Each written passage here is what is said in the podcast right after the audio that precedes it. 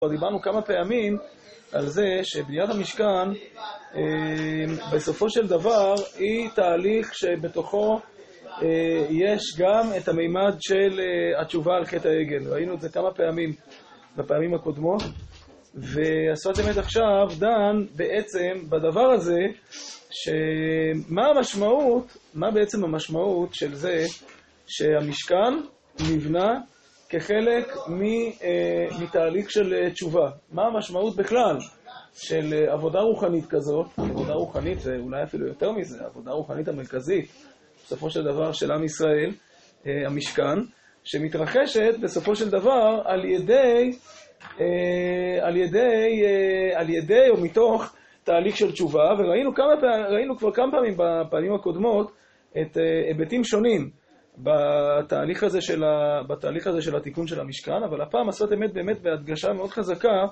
על זה שיש כאן משהו שמגיע בעבודת השם שמגיעה בהתעוררות מתוכנו.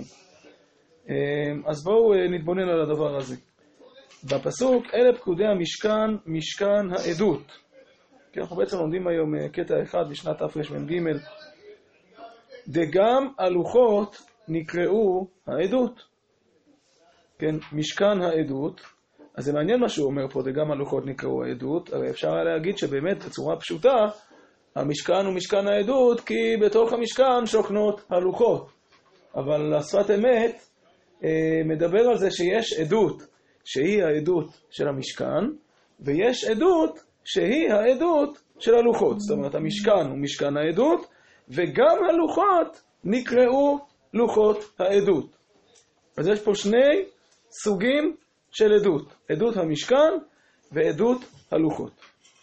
כי הנה, כל הבריאה הייתה להעיד על הבורא. הבורא יתברך, כמו שנאמר, כל פועל השם למענהו, ודרשו חז"ל לשון עדות, כדכתיב לא תענה ברעך. אז הנושא הזה של לענות, לענות, או למען, הוא דורש שהמילה למען היא גם כן מלשון לענות.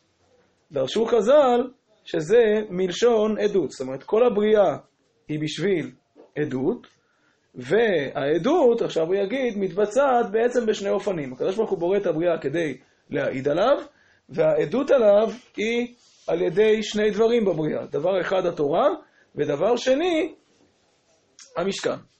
והנה, מקודם נתן להם השם יתברך תורה מן השמיים. והוא עדות, שכשמתנהגים על פי דרך התורה, ודאי רואים ומבינים חסדי השם יתברך, ומעידין עליו. אז קודם כל התורה נקראת עדות, ופה השפת אמת אומר דבר מעניין. כשאנחנו מקיימים את התורה, אז שני דברים מתרחשים. זאת אומרת, קודם כל כשאנחנו, כשאנחנו עושים את התורה, אז אנחנו מעידים על הקדוש ברוך הוא בגלל אה, ששוב פעם, אנחנו עושים את רצונו, מביאים לידי ביטוי את רצונו, וככה הבריאה הופכת להיות עדות על רצונו של הקדוש ברוך הוא. אבל השפת אמת מדייק פה שזה לא מספיק. כלומר, אנחנו על ידי התורה הופכים להיות עדים. איך אנחנו הופכים להיות עדים? כשמתנהגים על פי דרך התורה, ודאי רואים ומבינים חסדי השם יתברך ומעידים עליו. אז אומר השפת אמת, זה לא רק שכשבן אדם מקיים את התורה, הוא, כיוון שהוא מקיים את דבר השם, אז על ידי זה הוא מעיד על הקדוש ברוך הוא, אלא הוא אומר שזה שאדם מקיים את התורה, חי את התורה, זה הופך אותו ליודע. כלומר, זה לא שאנחנו אה, לומדים תורה, ועל ידי זה מספרים הקדוש ברוך הוא רוצה, מקיימים תורה, ועל ידי זה מעידים שהקדוש ברוך הוא, הוא אה, שולט עלינו ואנחנו עושים את רצונו, וכולם רואים שאנחנו עושים את רצונו וזה העדות, אלא משהו בתוכנו משתנה. כשאדם לומד תורה ומקיים תורה, הוא הופך להיות חלק ממה שהקדוש ברוך הוא עושה פה בעולם, ועל ידי זה משהו עובר דרכו, משהו מהידיעה של מה שהקדוש ברוך הוא מבקש לעשות בעולם, עובר דרכו. האדם שלומד תורה ומקיים תורה, גם יודע יותר. משהו בתוכו נפתח בלהרגיש את מה שהקדוש ברוך הוא מביא פה לידי ביטוי בעולם, ואז הוא באמת מבין אחרת. כלומר, לימוד תורה, קיום תורה, זה לא רק משהו חיצוני שאנחנו עושים מן השפה ולחוץ, או אפילו, לא משנה, עושים עם הידיים, עם רצון, אבל בסוף התודעה נשארת חיצונית לזה, אלא על ידי קיום תורה, גם התודעה משתנית. כלומר, כשאני מתחיל בסופו של דבר לחיות על פי התורה, משהו בתוכי נפתח להרגיש מבפנים מה הקדוש ברוך הוא מבקש להביע פה בבריאה. ואז אני יכול גם לספר על זה. אז הוא אומר, על ידי, כן, כשמתנהגים על פי דרך התורה, כשאדם עומד מבחוץ ולא מתנהג על פי זה, אז, אה, אז הוא באמת לא מבין. אבל יש כאן איזה צעד שברגע שבן אדם עושה אותו פנימה, מתחיל אה, ללמוד, מתחיל לעשות ומתחיל להתנהג על פי זה, אז הדבר הזה לאט לאט פותח אותו גם להבין מה, איזה חיים עוברים דרך הדבר הזה, ואיך הקדוש ברוך הוא באמת נוכח בתוך הדברים האלה, ולאט לאט הוא מגלה בתוכו את ההיגיון הפנימי של מה שמבחוץ הוא אף פעם לא היה מסוגל להבין. כן, בדומה לזה ראינו כמה פעמים ב, בשפת אמת, כבר לא זוכר אם ראינו את זה פה, שהסברתי את זה פה, שלא הסברתי את זה פה, הסברתי את זה בפעמים אחרות, שהשפת אמת מסביר שזה המושג של uh, טעמי מצוות. דיברתי על זה פעם פה? מה? דיברתי פה פעם על זה? מה זה טעמי מצוות? שהשפת אמת מסביר, הרבה מאוד פעמים רואים שהוא מתכוון לומר ש... שטעמי מצוות זה לא ההסברים ההגיוניים שאני עכשיו מסביר לעצמי למה יש מצווה, אלא שטעם של מצווה, הכוונה שכשאני מקיים מצווה, ואני מקיים אותה מתוך אמונה, אז uh, אני מסוגל, היא טעימה לי, היא, היא מדברת אליי, היא נוגעת בי. ואני מרגיש איזושהי חיות בדבר הזה. להרגיש טעם זה אומר שזה טעים, זה מדבר אליי, זה מתחבר לי. כשאדם מקיים מצווה, והוא מקיים אותה מתוך אמונה, והוא ניגש על זה מתוך איזושהי אמונה שיש כאן משהו, והוא חי את זה, אז בגלל שהוא חי על פי הדבר הזה, לאט לאט נחשף לו כל מיני טעמים, מ... הוא יכול לטעום בזה כל מיני טעמים. אז גם כאן זה דבר דומה מאוד. הכניסה שלי הפנימית, הכניסה שלי מתוך אמונה, בזה שיש משהו בתוך תורה, ואני מקיים את התורה, זה הופך אותי להיות עד על מה שמתרחש בתוך הדבר הזה. ודאי רואים ומבינים חסדי השם יתברך ומעידין עליו. זאת אומרת, אדם יכול במהלך החיים שלו למצוא המון המון דברים שמעידים על זה, שהנה, יש כאן משהו שהוא חסד ושהוא טוב, ושברור לי למה הוא נכון, ושברור לי, למה, ושברור לי מה טוב בו. וזה שאני מוצא בזה כל מיני דברים שאני יכול להסביר אותם, ואני יכול לראות את ההיגיון שלהם, ואני יכול לראות איזה חסד עובר בזה, ואיזה טוב עובר בזה, שוב פעם, זה לא הטעם, זה לא הדבר שנותן לזה את ההצדקה, אבל זה סוג של עדות. זה מעיד על זה שיש משהו בתוך הדבר הזה. אז אני מעיד על משהו מסוים, הוא מעיד על משהו אחר, כלל ישראל מעיד על זה גם כן בכל מיני אופנים. העובדה שאנחנו חיים את זה, וזה מדבר עלינו, וזה עובר דרכנו, וזה משפיע עלינו, זה עדות. וכתיב, אתה הורית לדעת, ויש עדות בראייה בלי ידיעה. כן? וכתיב, אתה הורית, אבל מה הורית? הורית לדעת. יש עדות בראייה בלי ידיעה, ובידיעה. זאת אומרת, יש אדם שרואה, אבל הוא לא מבין לעומק, ויש אדם שיודע, למרות שהוא לא ראה. כדכתיב בעד. או ראה, או ידע. אומרת, מדייק פה יפה. אומר, אדם יכול להפוך להיות עד בשני אופנים. טוב, זה באמת סוגיה שלמה בעדות. זה סוגיה בעדות. מה מקומה של עדות? ידיעה בלא ראייה. יש מצבים שאדם בא ואומר לך, אני יודע, למרות שלא ראיתי את הכל. וזו סוגיה שלמה בעדות, באיזה אופנים, כן, יש עד שראה ממש איך אה, דבר עובר מצד לצד, הוא ראה איך חתן מוסר לכלה את הטבעת ומקדש אותה. ויש עד שלא ראה את כל הפרטים, אבל הוא יודע. טוב, אז איך הוא יודע? זו באמת שאלה. אבל יש עדות כזאת, זו סוגיה שלמה בעדות. של אה, עדות יכולה להיות או בראייה ממשית, או שלא ראיתי הכל, אבל ברור לי, בצירוף של נתונים, מאחד ועוד אחד, יש לי בהירות מוחלטת שזה מה שהיה. מה שנקרא עדות ידיעה בלא ראייה. השנה היה עדות ידיעה בלא ראייה. אני לא לימדתי את זה השנה. אה, אוקיי, מעולה. אז uh, יש פה כאלה אפילו שלמדו את זה השנה. אני רק יודע שזה קיים, הם ראו. קיצר. ועל ידי אז אומר עשרת אמת, אותו דבר גם בעדות שלנו, גם, גם עם ישראל הם עדים בשני אופנים. אז נראה איך. ועל ידי התורה שבכתב, שנתן לנו השם יתברך, שהוא מבחינת אספקלריה המהירה, כמו שרואים, כתוב בלוחות. כמו כן, באותו כוח חיי עולם נטע בתוכנו, שהוא מבחינת תורה שבעל פה, והוא דעת שהגם שאין רואים בכוח בני ישראל, בנדבת ליבם, לכוון על רצון אביהם שבשמיים. זאת אומרת, שפת אמת, יש שתי דרכים שהקדוש ברוך הוא מנהיג את ישראל. דרך אחת זה דרך תורה שבכתב. תורה שבכתב בכמה היבטים שלה. קודם כל, תורה שבכתב, במובן הזה שהיא כתובה. תורה שבכתב, אתה קורא. תורה שבכתב, הנה, אתה מקבל את הדברים כתובים, אתה רואה אותה כתובה. אבל הוא מוסיף פה עוד מוטיב של תורה שבכתב. תורה שבכתב זה ניתנה בנבואה, בנבואת משה רבינו, אספקלריה המאירה, תורה מן השמיים, הקדוש ברוך הוא הופיע בצורה בהירה, נתן לנו תורה מן השמיים, כלומר, בסופו של דבר השמיים נפתחו, ראינו מה הוא רוצה, אה, משה רבינו, ומי שמדבר עם הקדוש ברוך הוא כדבר איש אל רעהו, כלומר, הוא מקבל, הוא שומע מהקדוש ברוך הוא בצורה בהירה מה הקדוש ברוך הוא רוצה, וזה ביטוי, הדבר הזה הוא גם ביטוי לסוג מסוים של מפגש שיש לעם ישראל עם הקדוש ברוך הוא, שבו אנחנו פוגשים את הקדוש ברוך הוא בצורה בהירה, יודעים בצורה בהירה מה הוא רוצה אה, לומר לנו, אה, והיה גם מצב כזה שאמרנו, נעשה ונשמע, כשעם ישראל עמד במעמד הר סיני, אז הצלחנו להגיד נעשה ונשמע, עוד לפני ששמענו אמרנו נעשה. כלומר, היה איזה רגע של בהירות מוחלטת, שבו ראינו בצורה פשוטה איך הקדוש ברוך הוא רוצה מאיתנו, מה הוא רוצה מאיתנו, קיבלנו תורה. אה, זה בא לידי ביטוי בצורה מלאה שהדבר הזה מתאים לנו, והבאנו את עצמנו לעמוד נוכח הקדוש ברוך הוא בלי שום מחיצה. זה ביטוי, אז אני אומר עוד פעם, יש פה נקודה היסטורית שזה מעמד הר סיני, יש פה um, נקודה בתורה, עוגן בתורה, שזה תורה שבכתב, ששם אנחנו פוגשים את הדברים מפורשים, מפורטים, אבל בסוף, אצל השפת אמת זה גם בסופו של דבר תיאור של איזושהי מדרגה בעבודת השם, של איזושהי מדרגה בנפש, שאנחנו יכולים להיות שם, שאדם אה, פוגש את הקדוש ברוך הוא בצורה בהירה, הכל ברור לו, הכל בהיר לו, הוא מבין בדיוק מה רוצים, זה אספקלריה מהירה.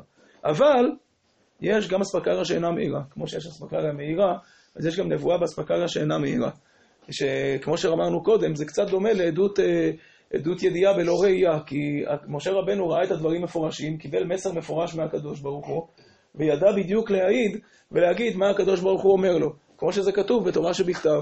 אבל נביא רגיל לא קיבל ככה את העדות שלו. זאת אומרת, הוא עד של ידיעה בלא ראייה. נביא רגיל רואה איזשהו משל, שומע איזשהו קול, וצריך להבין מעצמו מה הקדוש ברוך הוא אמר לו. ואז הוא מגיע ואומר, הקדוש ברוך הוא אמר לי ככה וככה.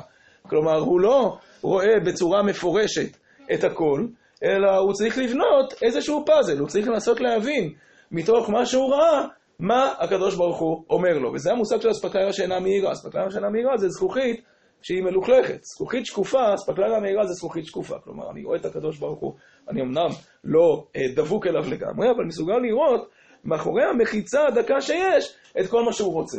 ובאספקלריה שאינה מהירה, אני רואה בבואה. אני לא יודע בדיוק מה ראיתי. יש שם איזה, אני רואה איזה דמות, ואני לא רואה בדיוק בצורה מלאה מה ראיתי, אני צריך להשלים את הפרטים מעצמי. ומה בסופו של דבר בונה את הפרטים האלה? איזושהי ידיעה פנימית, איזושהי הכרה פנימית. משהו בתוכי מפענח את מה שהקדוש ברוך הוא אמר לי. ואומר השפת אמת, זה מה שנקרא תורה שבעל פה.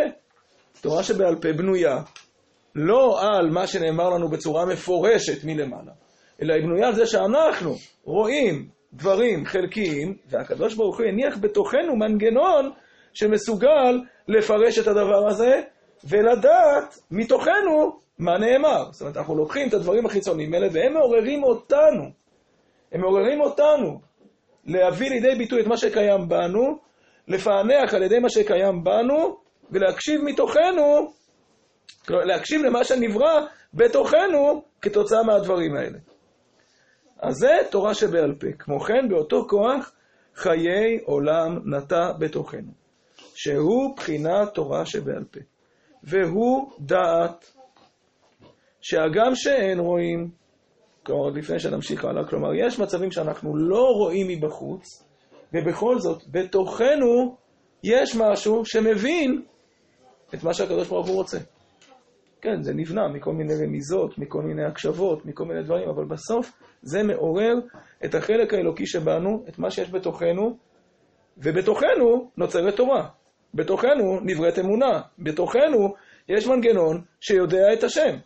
עכשיו זה בתוך כל אחד ואחד, שוב פעם זה בתוך הכלל, אבל יש מנגנון של תורה שהוא לא חיצוני, אלא הקדוש ברוך הוא נתן בתוכנו איזשהו מנגנון שכותב תורה, ששומע תורה, שמלמד אותנו תורה, שבונה בתוכנו מפגש עם הקדוש ברוך הוא מהעולמות שנוצרים בתוכנו. שהגם שהן רואים בכוח בני ישראל, בנדבת ליבם, לכוון אל רצון אביהם שבשמיים. כלומר, יש מצבים שהקדוש ברוך הוא, השמיים חשוכים, הקדוש ברוך הוא לא מתגלה אלינו, אנחנו לא מוצאים אותו, ובכל זאת, אין לנו הערה חיצונית, ובכל זאת, אומר השפת אמת, נוכל למצוא בתוכנו את הרצון. ונוכל בתוכנו, מתוכנו, להוליד, אה, אה, להוליד ידיעת השם, ולהוליד קרבת השם, ולמצוא את האמונה בתוכנו, למצוא את, ה, את בקשת פני השם בתוכנו. מאיפה זה מתחיל? מתוכנו, כי יש בתוכנו משהו שאנחנו יכולים להניע אותו. לכאורה כאילו תורה שבכתב היא באמת יותר אה, כאילו מקושרת לקדוש ברוך הוא, אבל דווקא התורה שבעל פה היא זאת שמסבירה את התורה שבכתב. היא גורמת, כאילו היא דווקא הדבר שיותר מובן לנו. התורה שבכתב היא יותר אה, מעורפלת כזאת. אז מה אתה שואל בזה? לא, למה להציג את זה כאילו, שדווקא התורה שבכתב היא אספקה מהירה? זה הפוך. אם מעורפלת, לא מבינים מה רוצים. ואז אה, כאילו חז"ל מגיעים ומסביר לנו התורה שבכתב. אה, זה דרך מסוימת להסתכל על זה. אתה יכול להסתכל על התורה שבכתב ולראות שבעצם אתה קורא שם, אתה מבין את הכל, חוץ מכמה פסוקים שלו. ותורה שבעל פה היא סוג של פענוח. כשאנחנו ניגשים, איך, איך, מה קורה כשהדבר הזה אה, נפגש עם, אה, עם, עם העולם שלנו, איך הדבר הזה הולך ומתרחב דרך העולם שלנו. אני חושב שככה עשות באמת להסתכל על זה. אולי זה גם תלוי באדם, יש כאלה שאתם מתחברים לזה, ויש כאלה אה,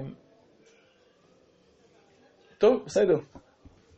ולכן אחר החטא, שהתרחקו מבחינה הראשונה. כן, אחר החטא, היה, אמרתי, אמרו נעשה ונשמע. היו במצב של שקיפות מוחלטת, בהירות מוחלטת, איך כל מה שהקדוש ברוך הוא אומר, אנחנו רוצים, אנחנו עושים, אבל התרחקו מזה. חזרו למקומם על ידי הדעת שנשאר בליבם. כלומר, באמת, כאילו הרגע שאחרי החטא, עם ישראל לא מוצא את אותו מקום שהוא היה בו לפני החטא. זאת אומרת, לפני החטא היינו במצב שרצון השם עבר דרכנו בצורה פשוטה, הכל היה נראה לנו ברור, הכל היה נראה לנו בהיר, ועכשיו, אחרי החטא התנתקנו מזה, והיינו צריכים לאט לאט לעורר את הרצון שלנו, לבנות בתוכנו את הרצון, להבין מתוכנו מה צריך להיעשות, והנה מצאנו בתוכנו את הכוח לחזור ולהתקשר אל הקדוש ברוך הוא. ולכן נקרא עתה משכן העדות. עדות שהשכינה שורה בישראל דייקה, תוך ליבם של ישראל. כן, היה לוחות העדות, והם העידו על זה שהקדוש ברוך הוא נתן לנו תורה. אבל משכן העדות, המשכן הוא מעיד עדות נוספת, הוא מעיד על זה שגם אחרי החטא שהתרחקנו, מצאנו בכוחנו את הקשר אל הקדוש ברוך הוא, כמו שזה נמצא בתוכנו. משכן העדות העיד היכולת של עם ישראל לחזור בתשובה, לבנות משכן, להראות שהנה הם קשורים בחזרה לקדוש ברוך הוא, וזה קשור גם לדברים שראינו פעם שעברה. ההתנדבות שהתנדבנו להביא את המשכן, הרצון הזה שעם ישראל גילה, הרצון המחודש הזה שעם ישראל גילה להתקרב, זה גילה שגם כשהקדוש ברוך הוא כביכול התנתק מאיתנו, משהו בתוכנו נשאר קשור אליו. עדות שהשכינה שורה בישראל דייקה, תוך ליבם של ישראל. וזה עצמו עכשיו הוא אומר, זה מעיד עלינו, אבל העדות עלינו היא עדות על הבורא יתברך. שמה שראו בסיני נחקק בליבם, עד שגם בהסתר פנים התעוררו מעצמותם. אז העדות הזאת שאנחנו מעידים על הקדוש ברוך הוא, היא גם, אה, העדות שאנחנו מעידים על זה שהנה, בתוכנו יש שכינה, על מה בסוף זה מעיד? זה מעיד על זה שהקשר עם הקדוש ברוך הוא לא קשר חד פעמי, אלא שהמפגש עם הקדוש ברוך הוא חקק בנו משהו. שזה נשאר קשור לליבנו, וזה נשאר קשור לתוכנו. ועובדה, שאפילו כשהוא מסתיר פנים, הוא עדיין כאן. כן, מה זאת אומרת? מה התעורר בתוכנו? מה התעוררנו? התעוררנו לזה שהנה, גם כשהקדוש ברוך הוא נעלם, מסתבר שהוא עדיין מתגלה בתוך נשמות ישראל. לכן עדות הוא שהוא תורת אמת. כי היא לא עוברת. אותה תורה שניתנה לא עברה, היא נשארה חקוקה. ועדות זה תלוי בתיקון העשייה.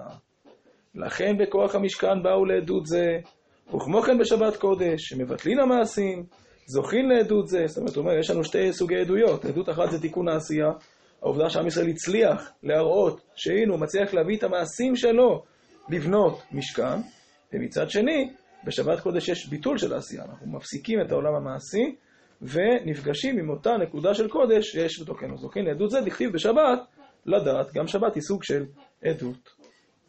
ובמדרש, עכשיו הוא ממשיך עם אותו רעיון, אה, רק מרחיב אותו מאוד. במדרש, ויביאו את המשכן אל משה רבות בנות עשו חיל ואת עלית על כולן, אז זה מדרש יפהפה בתנקומה, ששם השפת אמת מדבר על זה, שבני ישראל ניסו לבנות את המשכן, לא השפת אמת, התנקומה מדבר על זה, שבני ישראל ניסו לבנות את המשכן ולא הצליחו, והביאו אותו אל משה. וגם משה מנסה לבנות את המשכן ולא מצליח, יש שם תיאור מאוד יפה. על זה שכתוב, הוקם המשכן. כן, כתוב, ביום הזה והזה הוקם המשכן. זאת אומרת, עם ישראל ניסה לבנות, לא הצליח. כתוב שהם ניסו לבנות, וכל הזמן המשכן אה, התמוטט להם. העמידו והתמוטט, העמידו והתמוטט, לא הצליחו. הביאו למשה רבנו, אמרו לו, תבנה אתה. אמר לו הקדוש ברוך הוא, אה, משה רבנו גם, בונה וקורס, בונה וקורס, בונה וקורס. אומר לו הקדוש ברוך הוא למשה, עשה כאילו אתה בונה, ואני אבנה אותו על ידך. ולכן כתוב הוקם את המשכן. לא הקימו את המשכן, אלא המשכן כביכול נבנה מאליו, אבל משה רבינו עשה עם הידיים, והקדוש ברוך הוא ברא את המשכן על ידי משה. זה, זה מה שהמדרש מתאר. אז זה המדרש והביאו את המשכן למשה, רבות בנות עשו חיל ותלית על כולנה, שמשה רבינו בסוף המשכן יכול היה להיבנות, כמה שעשו, כמה שפעלו, בסוף המשכן יכול להיבנות רק על ידי משה רבינו. לכן רבון בנות חיל, ואת עלית על כולנו. טוב, אז נראה עכשיו לאן השפת אמת לוקח את, ה, את המדרש הזה. דיני מקודם היה התעוררות מן השמיים. ומשה רבינו עליו השלום מביא התורה מן השמיים, והמשיך ליבן של ישראל לשמיים. כלומר, משה רבינו יש לו יכולת. היכולת של משה רבינו זה לקרב את הקדוש ברוך הוא לקרב את השמיים, להוריד את השמיים לתוך ליבותיהם של ישראל. כן, משה רבינו מביא את התורה מן השמיים וקושר את בני ישראל אל המדרגה העליונה הזאת. ועתה, הוא צריך להיות התעוררות מלמטה. ועשו בני ישראל המשכן, והביאו אל משה רבינו, זאת אומרת, זו תנועה הפוכה. משה רבינו מביא תורה מן השמיים ומקרב את בני ישראל אל התורה. הוא זה שמוציא את בני ישראל להר סיני, הוא זה שמביא את התורה לבני ישראל, הוא עושה פעולה של להוריד ולהשפיע אה, כמה שיותר אה, קרבת השם וכמה שיותר לקרב את הקדוש ברוך הוא אלינו. אבל עכשיו יש תהליך אחר לגמרי. עם ישראל בו יוצר משכן, מתנדב את המשכן, מביא את המשכן, ובסוף מביא את כל מה שהם עשו למשה רבינו. כן, התיאור הוא עם ישראל עשה, אסף, התנדב, תרם, אה, אה, אסף את כל הדברים, כל מה שאנחנו עשינו עכשיו מצידנו, הבאנו למשה רבינו. אתה הוא צריך להיות התעוררות מלמטה. ועשו בני ישראל המשכן, והביאו אל משה רבינו. וזהו שנאמר, רבות בנות עשו חיים. כי לא היה יכול משה רבנו עליו השלום לתת כוחו עד שתקנו בני ישראל בעצמותם תיקון הצריך. כלומר, עוד פעם, אומר השפת אמת, מה שהיה צריך להתרחש כאן זה שקודם כל בני ישראל התעוררו מעצמם. יש פה תהליך מכוון. בהתחלה משה רבינו, אם נסתכל על זה, אז בהתחלה משה רבינו מוציא את בני ישראל ממצרים. עם ישראל מצידו, מ"ט שערי טומאה, לא מוכן בכלל לצאת ממצרים, שקוע שם, הוא עוד לא שם, אבל משה רבנו בא, שולף אותם, מביא אותם מהר סיני, הכל קורה בצורה מאוד מהירה. אה, הם שוב פעם, מביאים אותם לאיזה דרגה, למקום שהקדוש ברוך הוא מתגלה אליהם מלמעלה, הם עוד לא לגמרי מוכנים לזה, והם חוטאים. זה התהליך שהיה מיציאת מצרים ועד uh, חטא העגל, שהוא בעצם תהליך, זה מה שאני מתאר בסרטים, זה תהליך שכולו היה מלמעלה. מה זה מלמעלה? זה עוד לא בקע מתוכנו, אלא משה רבנו באמת הייתה לו יכולת לקחת אותנו ולהרים אותנו לאיזה מקום שעוד לא היינו בו לגמרי. אבל עכשיו, אחרי ההתרסקות הזאת של חטא העגל, זה חייב לבוא מתוכנו. ולכן רבות בנות עשו חיים. כלומר, זה לא יכול לבוא רק ממשה רבנו. זה חייב שעם ישראל כולו, כל עם ישראל, כל, כולם יעשו את החיל שלהם. קודם כל, הם יביאו מעצמם את החיל שלהם, יביאו לידי ביטוי את מה שהם מסוגלים לעשות. הם צריכים לעשות את הצעד הראשון. ולהביא לידי ביטוי את הכוחות שלהם ואת הרצונות שלהם. ורק אז את עלית על כולנו. רק אז יש מקום למשה רבנו שייקח את מה שהם עשו, ואחרי שהם מיצו את הפוטנציאל שלהם, ייקח את מה שהם עשו ויקשור את זה אל הקדוש ברוך הוא. לכן, רבות בנות עשו חיל, כי לא היה יכול משה רבנו עליו השלום לתת כוחו, עד שתיקנו בני ישראל בעצמותם תיקון הצריך. כלומר, משה רבנו נכנס לפעולה, שפת אמת דורש פה את המדרש, כן? כאילו הוא דורש את, את מה שלא כתוב במדרש. המדרש בא להגיד, תראה, בסוף משה רבנו בנה את המשכן. אומר שפת אמת, נכון, אבל תשים לב, המדרש הזה מדבר על זה, אם משה רבנו בסוף בנה את המשכן, אז למה צריך שבני ישראל יעשו את הכל מצידם? מתברר שמשה רבנו לא היה מסוגל להביא לידי ביטוי את הכוח שלו, אלא אם כן בני ישראל יעשו את כל ההכנות הדרושות מצידם. רק אחרי שבני ישראל מצידם אה, יגלו את המקום הזה, יגלו את הקשר הזה, יגלו את הרצון הזה, ישקיעו, יתקנו את עצמם באופן כזה שהם עכשיו מצפים ורוצים את משה רבינו, עכשיו יש מקום למה שמשה רבינו יכול לפעול. ואם זה היה קורה עוד פעם, בלי ההכנות שלהם, בלי ההשתדלות שלהם, בלי המאמץ שלהם, אז זה היה קורה שוב פעם. למה? כי זה עוד פעם היה משהו שבני ישראל לא הפנימו אותו. אז רק אחרי שבני ישראל מפנימים את זה מצידם, ומתקנים מבחינתם, ומשתדלים, ועושים את המאמץ שלהם, להביא לידי ביטוי את הקשר שלהם אל הקדוש ברוך הוא, עכשיו נפתח הפתח לזה שמשה רבנו ייקח אותם לעוד מדרגה, אבל ממקום שהם כבר קרובים לזה. כשנתקרבו להיות אחד, אז חל כוחו של משה רבנו עליו השלום. כמו שכתוב רבי שאול מלך זה משה רבנו עליו השלום, בהתאסף ראשי העם. כלומר, אחר שהתאחדו בני ישראל, אחרי שהם מצידם גילו אחד את השני, גילו את הרצון להתאחד, אז חל כוחו של משה רבנו עליו השלום. כמו שכתוב, וירא משה, ויברך אותם, בחינת, בחינת שחל הנהגת אספקלריה המאירה, בחינת ראייה. כלומר, עכשיו משה רבינו אומר, אני יכול להפגיש אותם עם הראייה, עם המדרגה שלי. קודם הם עוד לא היו שם, אז זה לא דיבר עליהם. זה היה חד פעמי, ארעי. ורמזו חז"ל, נתקשה משה רבנו עליו השלום במחצית השקל, וכולי. וכן בכל אלה מלאכת המשכן, וכולי, כן, זה כבר מידע שראינו פעם. שוב, שמשה רבנו עליו השלום, הוא דורש את שזה עכשיו בעוד הקשר. כן, כתוב שמשה רבנו עליו השלום התקשה במחצית השקל, אחרי זה כתוב שהוא התקשה במנורה, הוא לא צריך לעשות את המנורה, אבל בכל זאת מתאר המדרש איך שמשה רבנו מנסה לעשות ולא מצליח. אז הוא אומר, עשרת אמת, גם אצל משה רבנו אתה רואה דבר כזה, שהוא השתדל לעשות מחצית השקל, השתדל לעשות מנורה, לא הצליח, ואז הקדוש ברוך הוא מראנו. למה? שהיה צריך התעוררות מלמטה. כמו שכתוב, פתחי לי, אחותי, רעייתי, יונתי, תמתי, אומר הקדוש ברוך הוא בשיר השירים, אני מבקש שאתם תזמינו אותי, אתם תפתחו לי. ובזה שאנחנו עושים את המאמץ מצידנו, אז אנחנו גם מגלים בתוכנו את הכוחות או את השייכות שלנו לדבר, אבל גם בזה אנחנו פותחים את הפתח לקדוש ברוך הוא. זאת אומרת, אנחנו לאט לאט, כשאדם עושה את המאמץ מצידו, מבקש, מתקשה, אה, עושה את המאמצים, הוא גם מביא לידי ביטוי את הכוחות שלו, אבל הוא גם באיזשהו מקום, לאט לאט כל המאמצים האלה בונים איזושהי התאמה פנימית, איזושהי בקשה פנימית, רצון פנימי למה שיופיע אחר כך. זה בונה את הציפייה, וזה גם בונה את ההתאמה. העובדה הזאת שאדם מנסה ומשתדל ומתאמץ, זה לאט לאט בונה בתוכו הכנה למה? לדבר שאותו הוא כרגע לא מצליח להשיג. אבל משהו בתוכו לאט לאט מתארגן לתוך הדבר הזה, מתאים את עצמו לדבר הזה, וזה אומר השפת אמת, פתחי לי.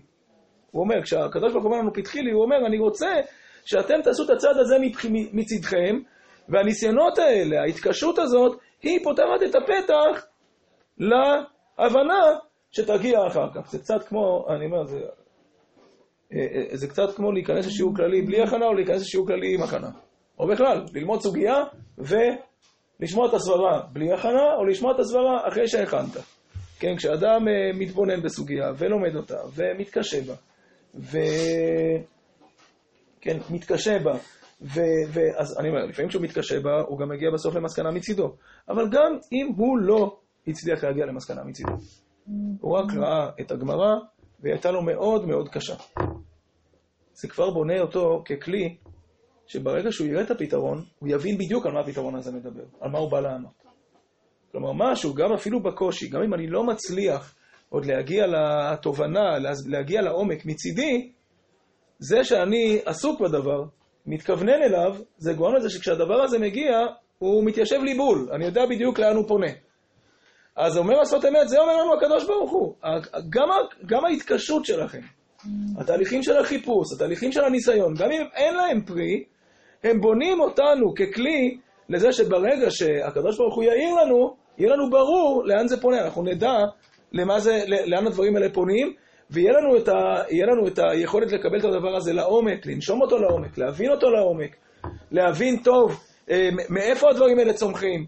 וזה גם, אנחנו הופכים להיות כאלה שהפתרון הזה, או התובנות האלה, הופכות להיות משהו שהנפש שלנו מבקשת אותו. ולכן זה עונה על צורך, זה נכנס אלינו למקום הרבה יותר עמוק. אה, וכתוב, שער החצר הפנימית, כן, אה, הפונה קדים, ששת ימי המעשה יהיה סגור, ככה מתאר יחזקאל את, כשהוא מתאר את בית המקדש שלעתיד לבוא, כן, אז זה, השפת אמת מאוד אוהב את הפסוקים האלה, והוא מתאר שם שהיה שם שער, יש שם שער שיהיה סגור בששת ימי המעשה, וביום השבת וביום החודש הוא נפתח. והשפת אמת אומר שזה בעצם ביטוי לזה שיש עולם פנימי, כן, תכף אנחנו נראה את זה פה, ששער החצר הפנימית בבית המקדש הוא ביטוי ל, ל, לשער החצר הפנימית בתוכנו. יש בתוכנו אה, עולם פנימי, ובאמת בששת עיני המעשה הוא סגור. כן, אנחנו לא חווים, אנחנו לא חווים כל מהלך החיים שלנו את העולם הפנימי הזה פתוח, פרוץ, משפיע לנו. הוא נמצא שם בפנים, אבל הוא חסום. ששת ימי המעשה הוא סגור. ובשבת יש לנו כמה רגעים בחיים שפתאום העולם הפנימי הזה נפתח, ופתאום אדם מרגיש מחובר. זה שאתה מרגיש מנותק כל הזמן, אומר השפת אמת, זה בלתי. כאילו זה שאנחנו עובדים עבודה, שאנחנו מרגישים שהיא מנותקת, שהיא חיצונית. נכון, זה קשור לנושא של החודש עוד מעט. ש... שהיא חיצונית, שהיא לא פנימית, שאין לה עומק פנימי. זה ככה.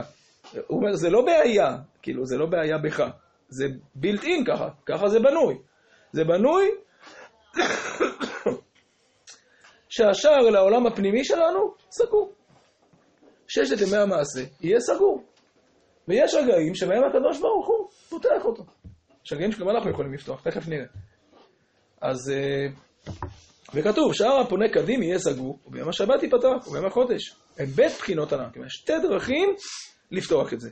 שבת, שבת שהיא קבועה, שהיא קביעה וקיימה, היא לא תלויה במעשה האדם. הערה משמיים, כן, אדם מגיע לשבת. נכון שגם בזה אנחנו אומרים, מי שטרף בערב שבת יאכל בשבת. גם שם, בסופו של דבר, יש רגעים שהאפשרות שלי להיות נוכח ברגע גם תלויה בזה שהתכוננתי, אבל בסוף, שבת קבועה. כן, אדם יכול להרגיש בשבת את הקדושה, וזה השפעה מלמעלה. וחודש, מקום שצריך התחדשות, ותלוי בקידוש בית דין, זה בחינת תורה שבעל פה. כלומר, יש שתי דרכים לפתוח את הדלת הפנימית הזאת. יש לה מפתח, אה, יש לה מפתח שהוא מפתח של שבת, שהקדוש ברוך הוא משפיע לנו, ואני אומר שבת זה יכול להיות יום שבת, וזה יכול להיות גם רגעים שהם רגעים של שבת. רגעים שבהם הקדוש ברוך הוא מאיר לנו מבפנים החוצה. ופתאום אנחנו מרגישים שמשהו בתוכנו נפתח, לא ברור מה. ויש דברים שתלויים במעשים שלנו. כן, כמו שקידוש החודש תלוי בבית הדין, תלוי בבית דין, הוא בעצם תלוי בהבחנה שלנו, בהתחדשות שלנו. אז יש גם מפתח שהוא מפתח שאנחנו, על ידי מה שאנחנו עושים, מה שאנחנו מחדשים, על ידי המאמצים שלנו, השתדלות שלנו, הדרכים שאנחנו עוברים בחיים שלנו, לאט לאט מגלים ופותחים עוד פתחים שמאירים לנו כל פעם עוד איזה, עוד איזה קרן ועוד איזה הערה, ושומעים עוד איזה קול פתאום מהקול הפנימי הזה. זה על ידי התנועות שאנחנו עושים בחיים שלנו. עכשיו, פה יש דימוי מאוד יפה, הרבה פעמים הוא לא כותב את זה, אה, ופה ככה זה ביטוי ייחודי, שאיך השפת אמת מתאר את זה, תשימו לב, והם כמו בית מפתחות שיש לדלת, זאת אומרת, יש לדלת הזאת, אפשר לפתוח אותה מבפנים, אפשר לפתוח אותה מבחוץ. מפתח אחד כביכול להשם יתברך בשמיים, מפתח אחד החיצון בליבות בני ישראל. אז יש פעמים שהקדוש ברוך הוא פותח את הדלת מבפנים, ויש פעמים שאנחנו פותחים את הדלת עם המפתח שלנו. גם הלב שלנו הוא מפתח. יש מפתח עליון, יש מפתח תחתון. יש מפתח עליון שזה אותה הערה שבאה מלמעלה, ויש את המפתח התחתון, שזה היכולת שלנו להניע את הלב שלנו, להדליק את הלב שלנו, ולהרגיש דברים שנמצאים שם בפנים. וזהו שנאמר, כי תישא את ראש בני ישראל. כי משה רבינו עליו השלום, כן, זה פה פקודי שקלים הרי. כי משה רבינו עליו השלום זוקף ראשן של בני ישראל. כלומר, משה רבינו עליו השלום, באמת הוא מסוגל לקשור את החלק העליון שלנו, מבחינת הראש. משה רבנו זה, הוא שייך לחלקים השלמים שלנו. איפה הוא נשאר, אני מזכיר שכבר ראינו, אולי זה גם עוד יוזכר פה, שמשה רבינו נטל את הכתרים שבני ישראל קיבלו על נעשה ונשמע ומחזיר אותם אה, כל שבת. כלומר, עוד פעם, שבת היא שייכת לצד השלם שלא נפגם אף פעם. הכתרים האלה של נעשה ונשמע, משה רבינו, הראש, יש בנו נשמה, יש בנו חלקים שלמים, הם כל הזמן קשובים לקדוש ברוך הוא, ואומר הקדוש ברוך הוא למשה רבנו, תדליק את החלק הזה, שא את ראש בני ישראל, תקרב את החלקים הפנימיים שלהם, הקדושים שלהם אליי. אבל זה לא מספיק, יש לנו עוד חלקים שלמים מנותקים, שעומדים מאחורי המחיצה הזאת, ולא מתחברים. ובני ישראל צריכים להעלות הגוף עם הרגליים עד הראש. ואז משה רבינו עליו השלום מקים את המשכן. כן, מתי משה רבנו מקים את המשכן? רק כשבני ישראל מצליחים לתקן את כל החלקים. הרגליים, הגוף, כל החלקים, כל העולם הזה, כל ענייני העשייה, אז אפשר להקים את המשכן. וזה שוב פעם קשור לחיי עולם שנטע בתוכנו, לאותה הערה שאנחנו מגלים, על ידי המעשים שלנו, על ידי התשובה שלנו, על ידי התנועה שלנו מלמטה. ומנדבת מחצית השקל נעשה כל כלי המשכן. והקמה נעשה על ידי משה רבנו עליו השלום. והרמז, בקע לגולגולת. בקע לשון עקב. שבני ישראל צריכים להרים העקבים עד הגולגולת, שהוא הראש, כנ"ל. ובית בחינות הנ"ל הם בחינת יעקב וישראל. עוד פעם, יש לנו שתי שמות. ישראל זה לי ראש, ויעקב זה עקב. יעקב י' עקב, כמו שכתוב וישא יעקב רגליו. כמו שכתוב שם, כמו שהתבהר שם בעזרת השם יתברך. וישא יעקב רגליו. זאת אומרת, מבחינת יעקב זה קשור לחלקים הנמוכים שלנו, להרים את הרגליים. אחר כך זכה לשם ישראל לי ראש. כלומר, יש לנו שוב פעם, השם של יעקב זה כל התככים וכל המזימות וכל העיכובים שעובר יעקב אבינו, אה, אה, הכל מבחינת עקב, ואחרי שיעקב אבינו מתקן את הרגליים, אז אנחנו זוכים להופעה הגבוהה יותר שלנו, שזה ישראל, לי ראש. והוא מבחינת מחצית השקל, מה זה מחצית השקל? לשקול כל המעשים אחר היוד, שרומז לחוכמה ודעת, שלא לעשות בלי דעת. כן, לי ראש, אני לא יודע מתכוון פה, מה הוא מתכוון פה עם היוד, כי אפשר לדגוש את זה בכמה אופנים. כן, עשרים גרה השקל, מחצית השקל זה עשר. אז uh, יכול להיות שהוא מתכוון לזה. לקחת את החצי, שזה חצי מעשרים, שזה היוד, ולשקול את כל המעשים אחר החוכמה והדעת. שלא לעשות בלי דעת. להיות המחשבה והרצון בכל מעשה להשם יתברך. כלומר, לחבר את הראש אל כל מדרגות האישיות. ועל ידי זה נעשה יסוד המשכן. כן, מה, מהמחצית השקל עשו את האדנים, שהם האדנים, שהכל עומד עליהם. ואחר כך, אחרי שבני ישראל עשו את המאמץ שלהם, לעשות את המעשים שלהם, ולקרב את כל הגוף שלהם, בדעת, אחר כך ניתן בו כוחו של משה רבנו עליו השלום מבחינת לירוש, שזוקף ראשן של ישראל להשם. ובחינת הנעלה מבחינת אמת ואמונה, שכתוב במקום אחר, שעל ידי האמת מתברר האמונה, וזה מדרגה ראשונה שקודם החטא. כן, שוב פעם, אמת ואמונה. אמונה זה הצד שאנחנו עובדים בעצם בלי שהקדוש ברוך הוא אה, מופיע לנו, בלי לראות את האמת. ואמת זה שהדבר הזה מופיע ומתברר שכל האמונה הזאת, מאיפה היא יונקת, מאיפה היא שואבת. שכל האמונה הזאת בעצם הייתה ביטוי לאמת שאותה חיפשנו. כן, אז uh, האמת התברר על אמונה, וזה מה שאני שקודם החטא, האמת, אחר כך היה תיקון על ידי האמונה בחושך, המשיכו האמת.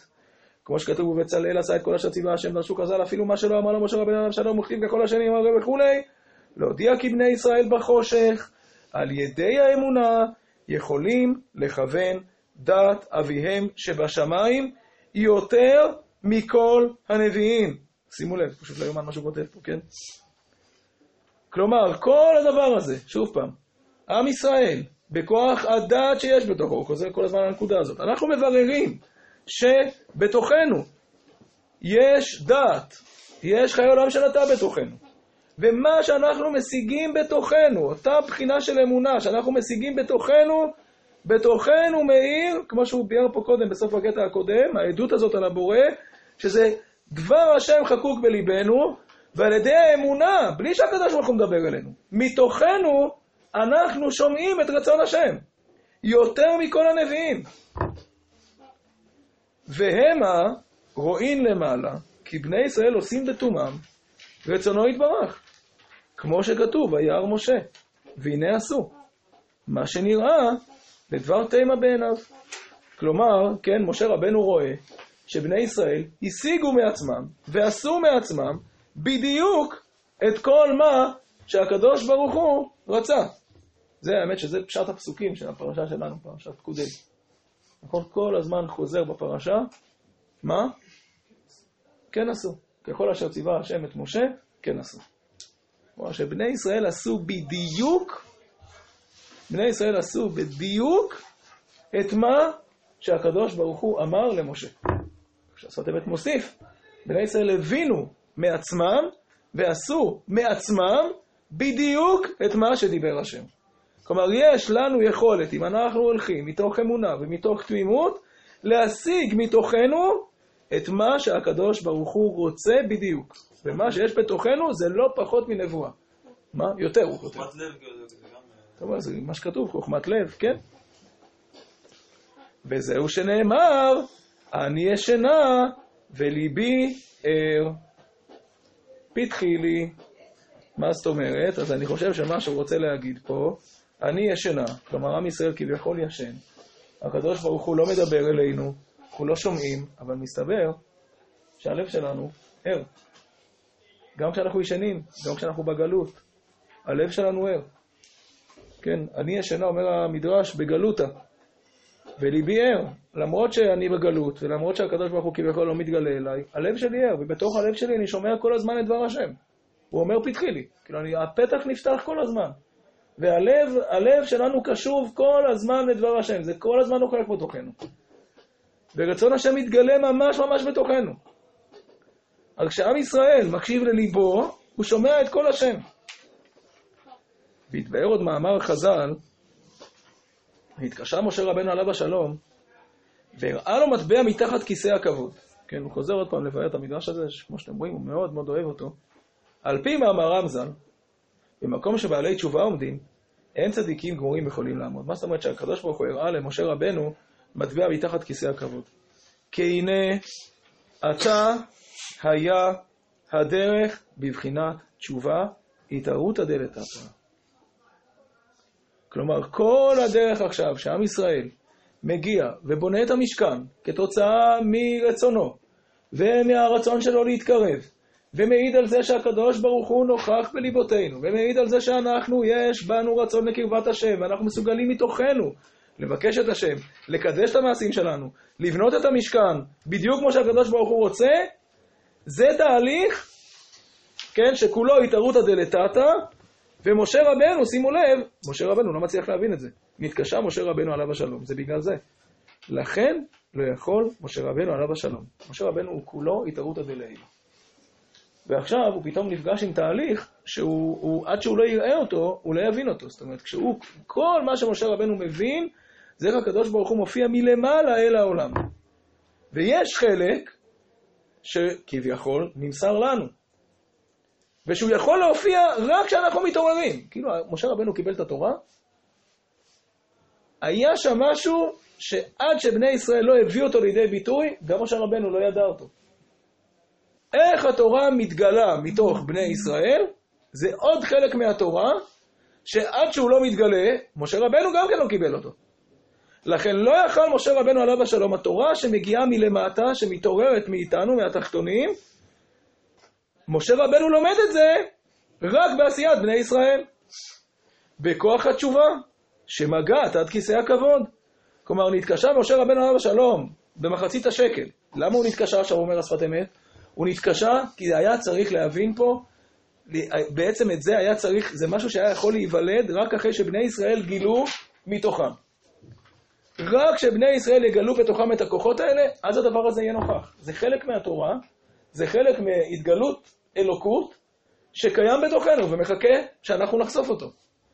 אז משה רבנו נחשף בכל מה שהיה בשמיים, לזה הוא נחשף, אבל למה שעוד היה טמון בתוכנו זה היה צריך להיווצר. אז הוא לא ראה את זה. הראה לו הקדוש ברוך הוא, תקשיב, זה הולך להגיע עד כיסא הכבוד, זה תהליך של תשובה, שמגעת עד כיסא הכבוד. לא יכל משה רבנו אבשלום לעמוד המדרגה הזו, רק בעשיות בני ישראל לכוח התשובה שמגעת עד כיסא הכבוד.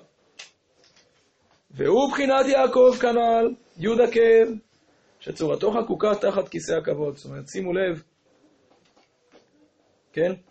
אז משה רבינו, אז יעקב אבינו, צורתו חקוקה תחת כיסא הכבוד.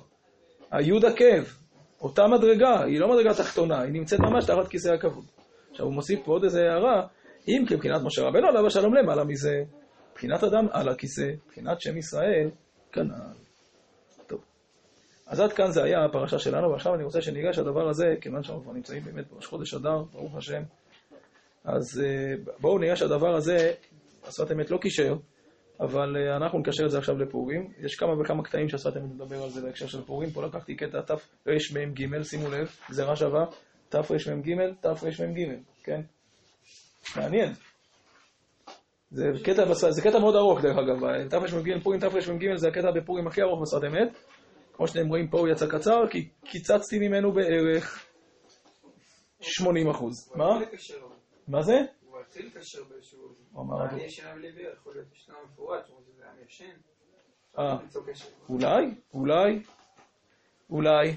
לא, הוא מדבר פה על התהליך הזה של התערות הדלתתא, זה כמובן, כמובן, כמובן קשור לפורים. פורים, אפשר להגיד משהו על הטקסט הקודם, או שזה לא עובד פה ככה? אה, אתה יכול להגיד מה שאתה רוצה. דווקא, דווקא בני ישראל, כן. לדעתי בסיטואציה הזאת, הם לא אלה שפתחו את הדלת, כי העדות הייתה עדות ראייה. הם היו- אחרי תקופה כאילו שהיה? ניסים, שהיה כאילו, תקופה של ניסים שהוציאו אותם מארץ מצרים.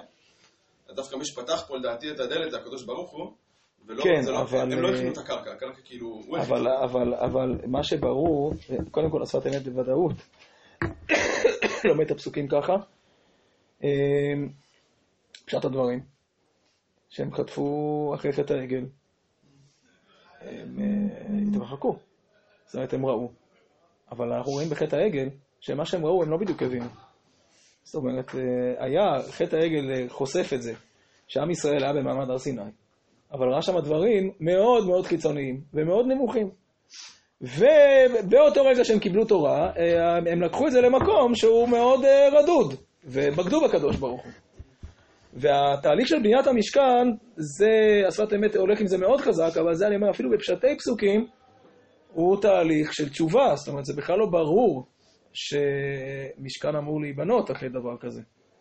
ועם ישראל נמצא במצב שהם נזופים לגמרי, כי בפרשת כניסה אנחנו רואים שמשה רבנו בעצם מתרחק מעם ישראל, שם את שלו מחוץ למחנה, אה, הקדוש ברוך הוא מפסיק לדבר לעם ישראל.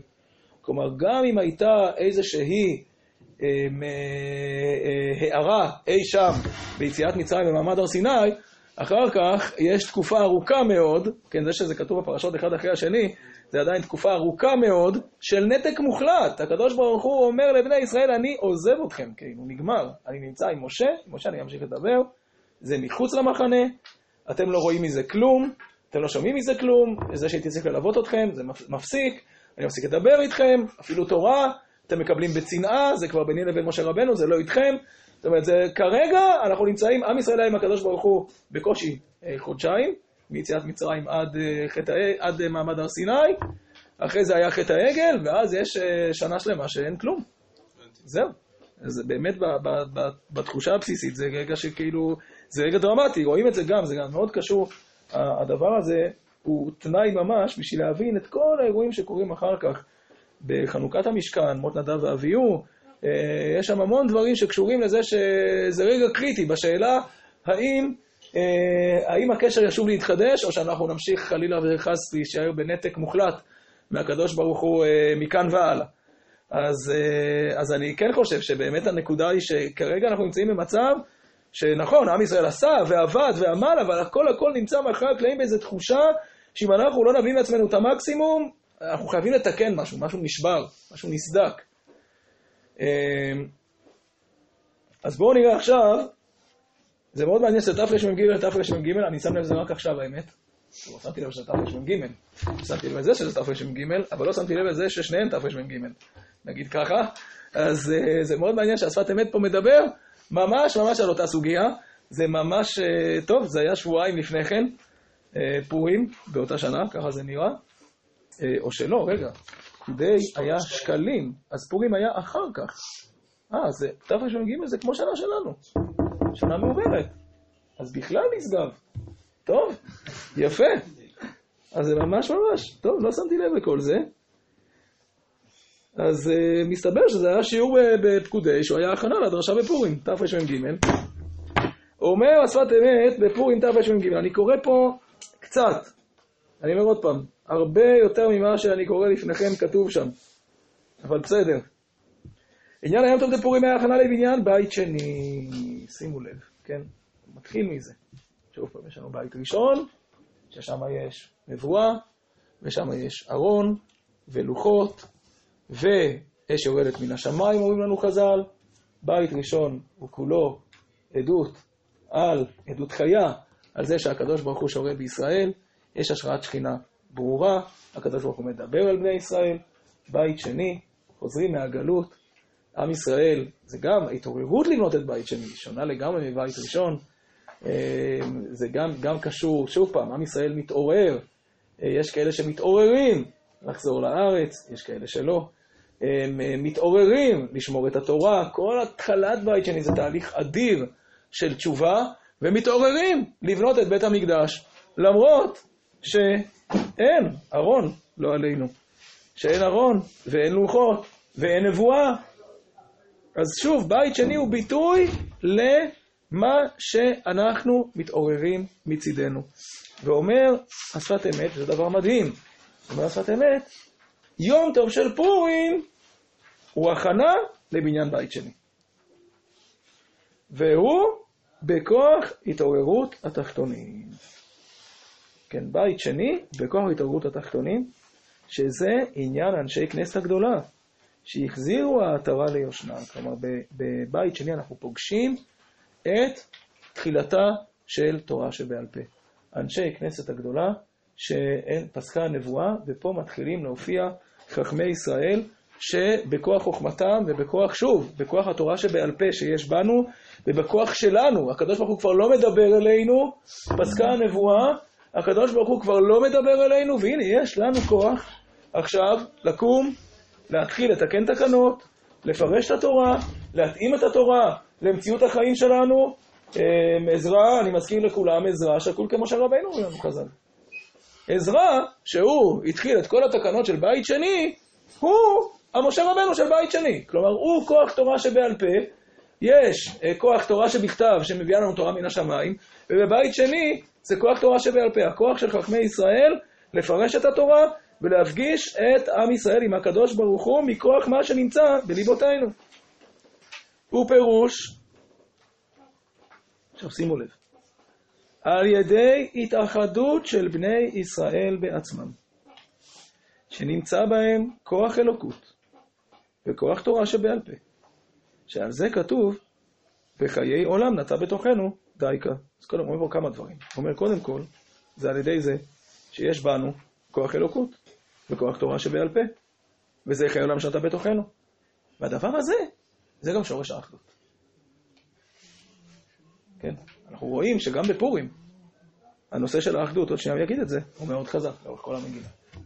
כן, עם אחד מפוזר ומפורד, ואחר כך במהלך uh, כל המגילה, זה השאלה אם עם ישראל יצליחו להקיל את עם ישראל, האם בכלל אסתר תגלה את הקשר שלה לעם ישראל, האם עם ישראל יתאחד, וכל הפלא הגדול של סוף המגילה זה שעם ישראל חוזר להתאחד, וחוזר להתקהל, וחוזר להזדהות כעם אחד, ויש לנו מצוות כאלה, משלוח מנות, מתנות האביונים, שעסוקות ממש בקשר שבעם ישראל בין אחד לשני. זאת אומרת, פורים מנציח מאוד חזק את הדבר הזה. ו, ו, ואומר השפת אמת, זה לא שני דברים. כלומר, אל תגיד, זה תורה ואחדות. הכוח שלנו להתאחד הוא מכוח זה שהקדוש ברוך הוא נטע בנו משהו אלוקי. באופן פשוט, כל אדם הוא פרט. כל אדם הוא פרט. כל אדם הוא פרט לעצמו, חומרי, בגוף שלו, באישיות שלו, ברצונות שלו, באופי שלו. כן, התפיסה האישית נובעת מזה שבסופו של דבר אנחנו נמצאים בתוך גוף. עצם זה שאני בכלל תופס את עצמי כאישיות נפרדת, זה תפיסה חומרית. זה בעצם בא ואומר, אני פרט, סגור בתוך הגבולות המסוימים שלי, הגבולות המצומצמים שלי. כמובן, חלק ממה שהופך אותי למי שמסוגל לתפוס את עצמו ככזה, זה העובדה שאני נמצא בתוך גוף שיש לו גבולות, ואני חי בתוכו, ומרגיש אותו מאוד מאוד חזק. כל הפירוט מתחיל מזה שאנחנו נבראים בגופים נפרדים, ואני אומר עוד פעם, הגופים הנפרדים האלה זה גם כאלה ואנחנו נפרדים בנפשות נפרדות, נשמות נפרדות.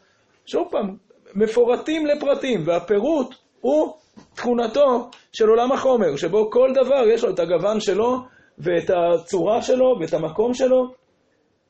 והנה, יש בתוכנו משהו שמסוגל להתרומם מעל התפיסה החומרית שלנו.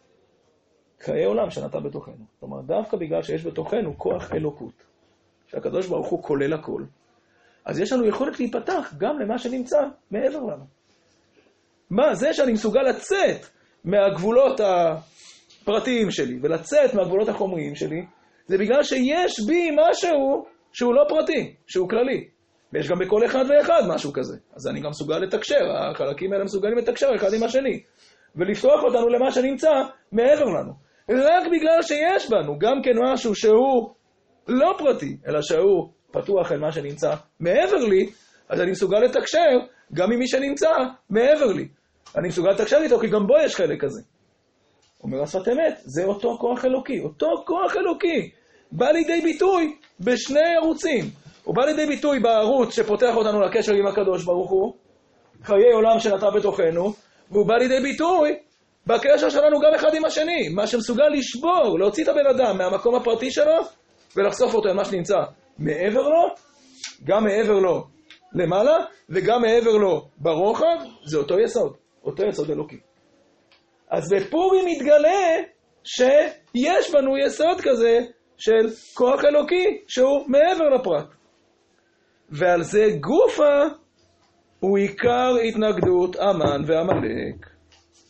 כן, המן מופיע רגע לפני מתן תורה, עם ישראל יוצא ממצרים, עמלק מגיע שנייה לפני שאנחנו מצליחים לחשוף את זה שיש משהו שהוא מעבר למציאות. רגע לפני שאנחנו נפתחים לזה, שיש משהו מעבר למציאות, מגיע עמלק, והוא מגיע גם עכשיו ומקטרג על הפירוד. וכפי מה שמתאחדים בני ישראל, כך נופלים, זה לא עמלק. למה? כי האחדות בין בני ישראל היא פתרון, ל... כשאנחנו מתאחדים אנחנו בעצם עושים שימוש וחושפים את זה שיש בנו משהו שהוא מעבר לפרטים. ולכן אמר המן, מפוזר ומפורד, שהלגיש הגרם אחרי שאיבדו האחדות. ולכן אמרה אסתר, לכנוס את כל היהודים. בכל עניין בית שני, כן, פה עכשיו יש דילוג של 30 אה, שורות שם. בכל עניין בית שני, היה בחינת תורה שבעל פה. אמרנו שכל זה זה הכנה לבית שני, שבית שני הוא בחינת, עוד פעם, בבית שני הרי זה, בית שני זה אנשי כנסת הגדולה, זה תורה שבעל פה, המשנה זה בית שני, בחינת תורה שבעל פה, כלומר כל התורה שלמדנו, לא מנבואה אלא מתוכנו, ובבית שני יש סייגים ותקנות שעשו לתורה. עזרה, וכל התקנות שעשו חז"ל אחר כך.